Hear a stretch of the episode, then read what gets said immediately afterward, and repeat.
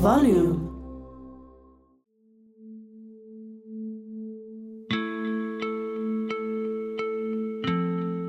Welcome to Zondo Commission Unpacked, a Corruption Watch podcast.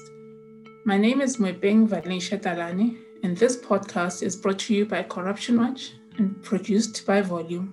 It will be three years in August since the Commission started hearing oral evidence, and some arrests have been made in cases linked to evidence heard before the Commission.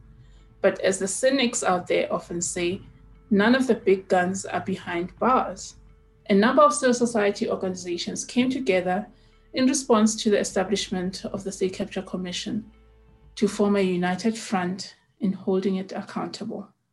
They call themselves the Civil Society Working Group on State Capture and are made up of 20 or so organizations with the simple mandate of keeping the Zondo Commission on its toes. But to what extent has this accountability tool been one, necessary, and two, effective? In this episode, we speak to Zen Mathe, an investigator for Open Secrets, who's going to answer this and other questions on the subject of holding the Commission to account. Welcome to Zondo Commission Unpacked. We're delighted to have you. Hello, and thank you for having me. Delighted to be here. Now, before we go into the topic of the day, t- please tell us briefly about Open Secrets. Uh, for those who've never heard of the organization, who are you and what do you guys do? Open Secrets is a non-profit organization which exposes and builds accountability for private sector economic crimes through investigative research, advocacy, and the law. And our vision is really to promote, and what we try to do is promote truth and justice and contribute towards social justice by holding powerful private actors to account through research that leads to legal accountability and advocacy for change. And we aim in particular to contribute our efforts to an area of work which is currently underserved in the region to complement and support the important work being undertaken by partner civil society organizations, um, both in the region and around the world. And some of our investigations include Apartheid Guns and Money, uh, which is investigation on Yemen, our area of work, which produced a report more recently this year um, called Profiting from Misery, South Africa's Complicity in War Crimes in Yemen. Um, we've done work and investigation around um, pensions, and uh, that investigation was called The Bottom Line, and um, leading the civil society working group on state capture. Yes. Yes, yes.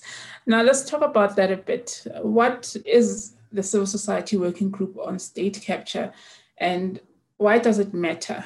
So, the Civil Society Working Group on State Capture is a coalition of over 23 civil society organizations.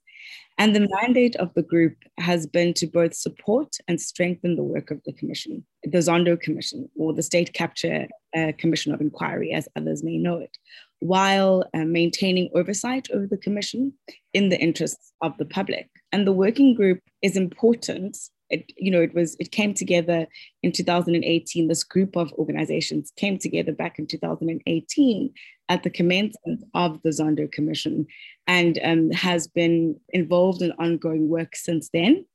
And I, I, think the working group is an important is important, and its work matters um, because civil society recognized that this commission was a window of opportunity for a moment in the country where civil society was able to respond. Before that, civil society had responded to state capture through um, engaging in its different areas of work um, and in different pockets. But I think this was a moment in which civil society came together to continue to do that. In the beginning, a sense that the work of civil society through the likes of the Gupta leaks exposing state capture and, and ongoing work by other civil society organizations, um, both academic and um, social movements and, and other NGOs in the country had worked hard um, in the period before the Zondo Commission was established to expose what had been going on and what then became termed as a state capture and corruption.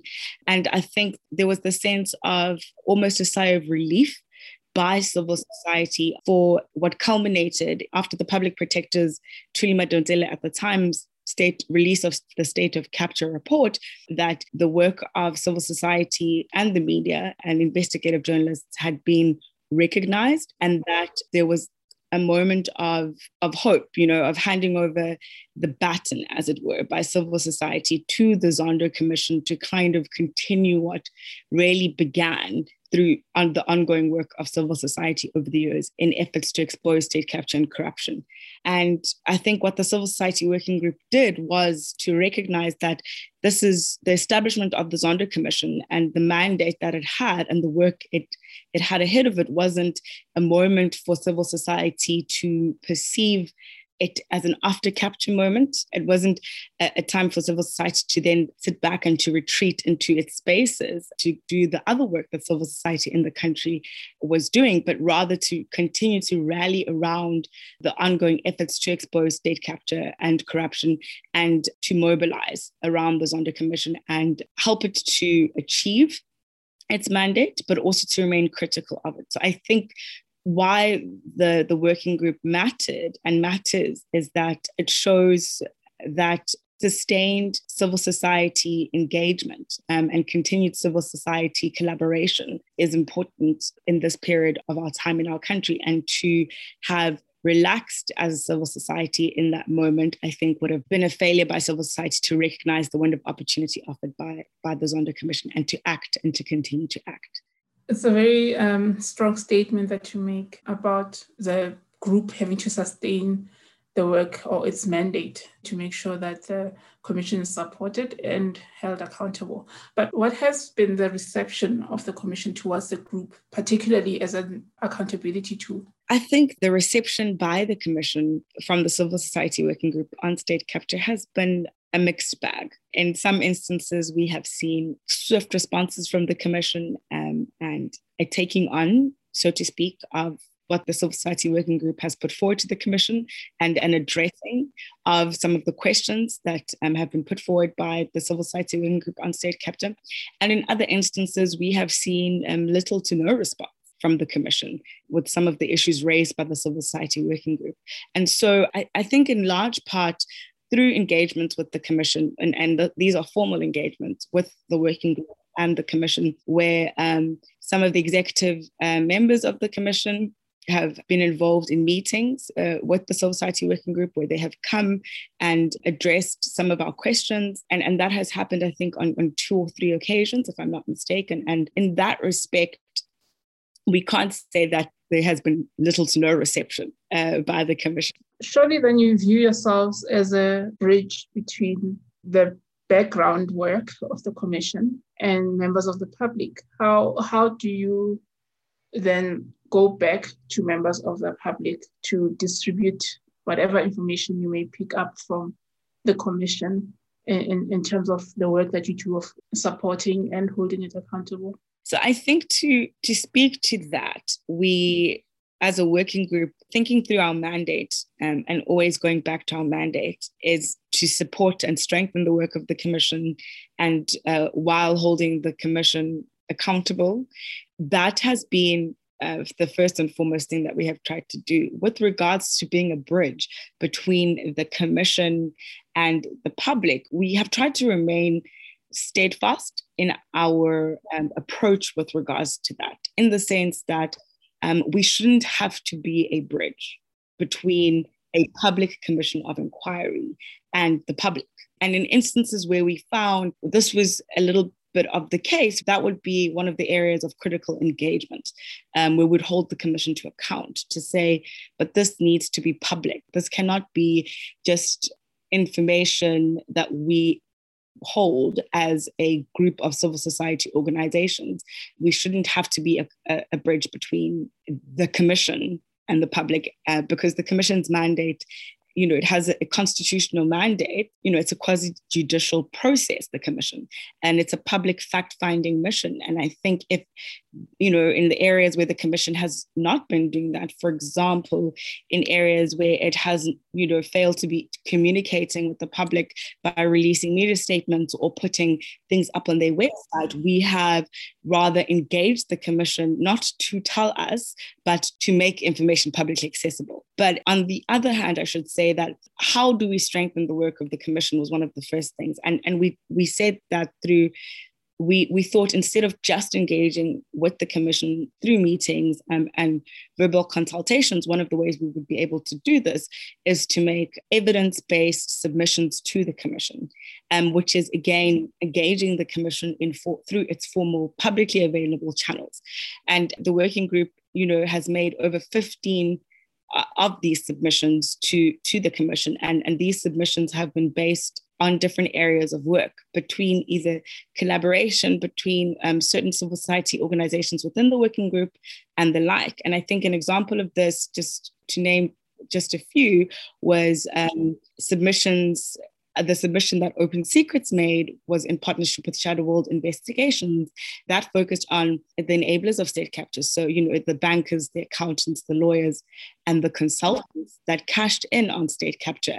And that was a, a specific area of focus that we felt wasn't being looked at. And for example, Section 27 and the Treatment Action Campaign made a submission that aims to illustrate the impact of corruption on access to healthcare service facilities. And so, different organizations within the working group, I think also our Equal Education Law Center and Section 27, having made submissions on the impact of corruption on the public basic education.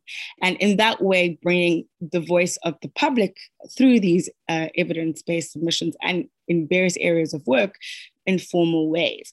And, and I think to further follow on from that, after these submissions were made, that we correlate the submissions that the working group has made into a joint submission, which again would be also a powerful advocacy tool to come around to say this is what we are saying as a working group and and we did that in, in a joint submission and we submitted it to the commission as an as an agenda for action. And it pulled together and the recommendations of the various individual evidence-based made submissions to say to the commission here is it all packaged in one joint submission.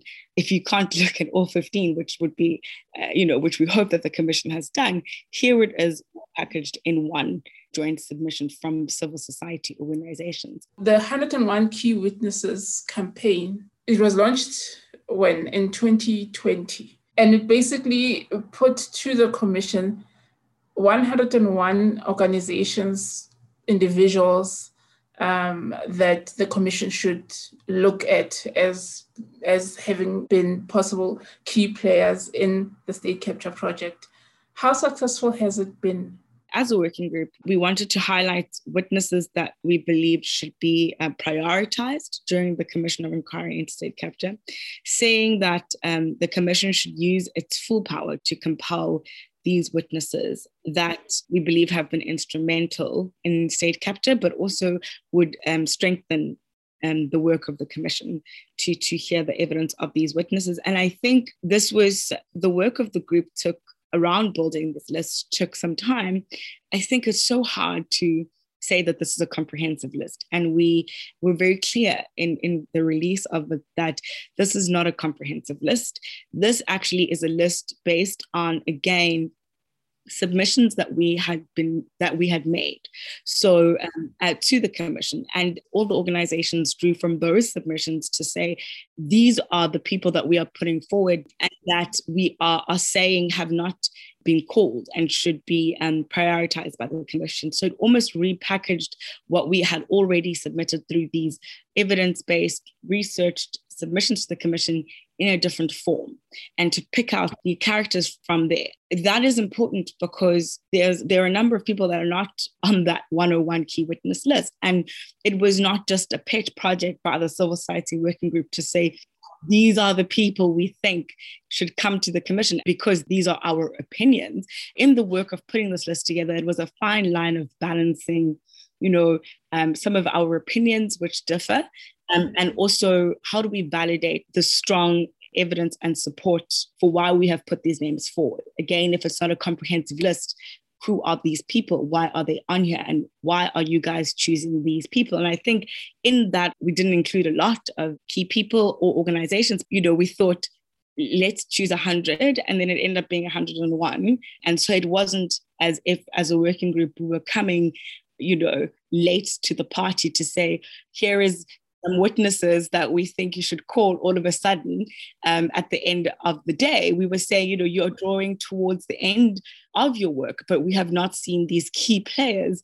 Um, these are powerful corporations, whether it's Bain and Company and, and other such companies, powerful corporations that have benefited through state capture. And before your time runs out, here are the big where are they? Why haven't you called them yet? So that was the process through which this 101 Witnesses campaign, um, this Witness Wanted campaign, um, was started by, by the working group. Just to say, in the work of the working group as well, I think we felt it was important as civil society organizations to do what we felt at the time because the 101 key state capture witness list came in October 2020, and that was a year later from October 2019, the previous year, where we as a working group had felt that it had been a year since the commission had started at that time almost. And there was a sense that um, at the time, the commission was not um, focusing, not, not focusing, but wasn't going to be able to hear evidence of, of affected communities and the affected public, who we, as the people of South Africa, are the, you know, we are suffering the consequences of state capture. And I think at the time, yeah, it was it was big names and big politicians that again seem to have been taking the commission for a little bit of a ride, with a lot of um, of the commission's time being taken up with stories that weren't really highlighting, you know, the public impact or the true cost.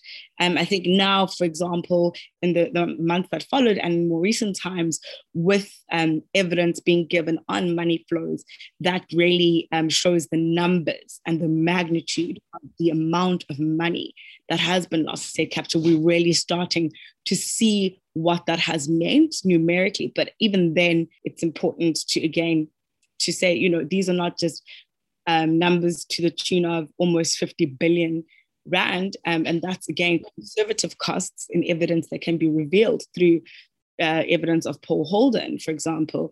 But, but also to say that what does that mean? To us as a country, that means that there is now a situation with uh, a public uh, transport system that has completely failed, schools that are have been without textbooks, and and so I think sometimes we really, as a working group, would try to say, yes, how do we move from making these evidence based submissions to the commission and really speaking on those issues to, to saying, but this is the effect of that. And we then uh, hosted the People's Hearing on State Capture um, on the 12th of October in 2019, back in 2019 at Constitutional Hill. And it was a pub- public forum where members of the public and community members and activists uh, were invited to tell their story and to reflect on the impact of state capture, um, either through personal videos or through short documentaries um, that the Civil Society Working Group put together. And, and in that way, I think the work, the Civil Society Working Group really worked to not claim to speak for a particular public of our country, but to offer the space for that to happen.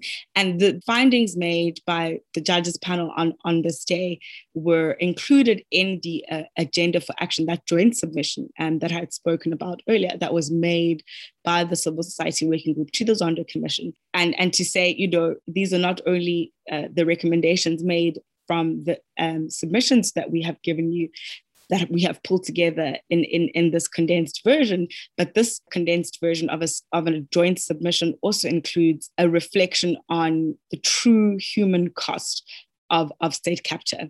It sounds like there was a, there's been a lot of thought put behind what the commission needs to be focusing on that is in the best interest, of course, of affected parties, and that would be you and me ordinary South Africans who need to, to find justice in, in this process. What is it that the Civil Society Working Group on State Capture would like to see come out in the final report of the Commission um, that is expected to be released, of course, by, or rather be handed over to the President at the end of the Commission's work that speaks particularly to its mandate in terms of finding justice for ordinary South Africans like yourself and myself who need to see that there has been some purpose to one establishing the commission and the commission having worked as hard as it has and um, hopefully for a better run state. I think what we would like to see in the commission's report is what happened and unpacking and, and addressing of you know the commission's mandate as mentioned is is a public fact-finding body. And so in in that respect i think this commission's report telling the facts of what went on w- what unfolded what were the issues. And so i think the commission will have fulfilled its mandate if it is able to be the fact finding body that it is um, required to be. And beyond that, capturing the essence of distilling the reams and reams and reams of information. And I think distilling it in a way that gives us solutions. And I think what we've seen in the commission, which some of us have felt has wasted the commission's time, is back and forth on you know attempts to to politicize the commission and all of that. And i think a report by the commission will be able to cut through all of that and be able to bring forward um, what really went on. And beyond that to understand i think for us as a public if we are committed as a country and as a state and this is again a, a mandate that can only be taken forward by the government and the presidency once this report is tabled it's no new knowledge that often in course correcting efforts, we need to understand what, what went wrong. And so I think that would be the importance of this commission's report. You know, and there are powerful, as I've mentioned, powerful corporations and individuals that have been part of this network, mm-hmm. which was a sophisticated network. It's almost professionalized corruption in a sense and became a machine that operated in this, you know, these these words as we call them inverted commas shadow state. And what's that what that really means, I think, is to say that we had an entire system that was working behind the scenes that became a machinery that looted money in the billions and and how how did that machine work how was it established you know when we're talking about this particular era of state capture. I think as a public, that's what we're looking to find the answers to. Who was pivotal in, in that? How was this machine set up? Of course, we know this didn't happen overnight. We know that such a sophisticated web that just looted money by the billions um, from the state could, did not form overnight, you know, and, and did not have one you know, linchpin person at the center of it necessarily. It'll move us past um, single narratives and it'll move us past, hopefully, what, what happens when there's a, a lack of clear understanding as we as a public try to wade through these muddy waters that we find ourselves in with life that has become hard you know uh, we've seen tax revenues increased for the first time you know since democracy uh, with uh, the decapacitation of SARS you know and that was again through powerful consulting companies such as Bain and Company. And again as mentioned it will be a report that highlights and illuminates this web that operated in the shadows that we as a public need to understand and the state needs to recognize that a shadow state is unconstitutional. You know, I think then the commission will have said in itself it has fulfilled its mandate. I think in the last request by um, Deputy Chief Justice Judge Zondo, he was clear that, you know, this request for an extension that the commission has just put forward is one that he has to ask for in the sense that the commission will not have fulfilled its mandate without having gone through the witnesses it still needs to go through and, and including the information it still needs to include. So I think there is the sense by the commission that it is a commission that has in some instance um, some instances has the public's trust in some ways. And of course, we can be critical of this commission and we should remain critical as civil society and as the public. But I think there is a hope and there is a sense that this is a commission that is operating in good faith. And so the report at the end of the day, I, I, we hope will reflect a commission that has been doing exactly that and nothing less. I think that's the main thing. I think, yes, how the commission tables its final report and how it looks, none of us can know. But I think for it to be a powerful report, it'll be a report that has strong recommendations. So it won't be one that only highlights what happened and illuminates the fact um, and fulfills its mandate as the fact finding body that tells us the story of what happened, but also one that tables strong recommendations and takes into account the effect of the true cost of state capture, which is how it has affected the country and, and the public at large, and strong recommendations that are based on that. Whether those are implemented or not, I think that's another story altogether. But that'll be a stepping stone that the Commission will have provided, and an important stepping stone for sure. Well, exciting times indeed as we wait for the report. Um, hopefully, it will follow the normal path of being given to the president and then being released to the public. Thank you so much, Zen, for making time to talk to us. We really appreciate it. Thank you so much for having me. It's been a pleasure to talk to you.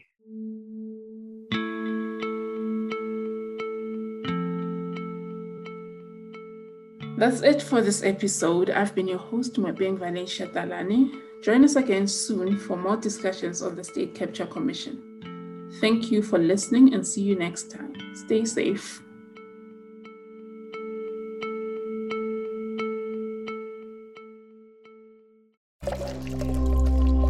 Volume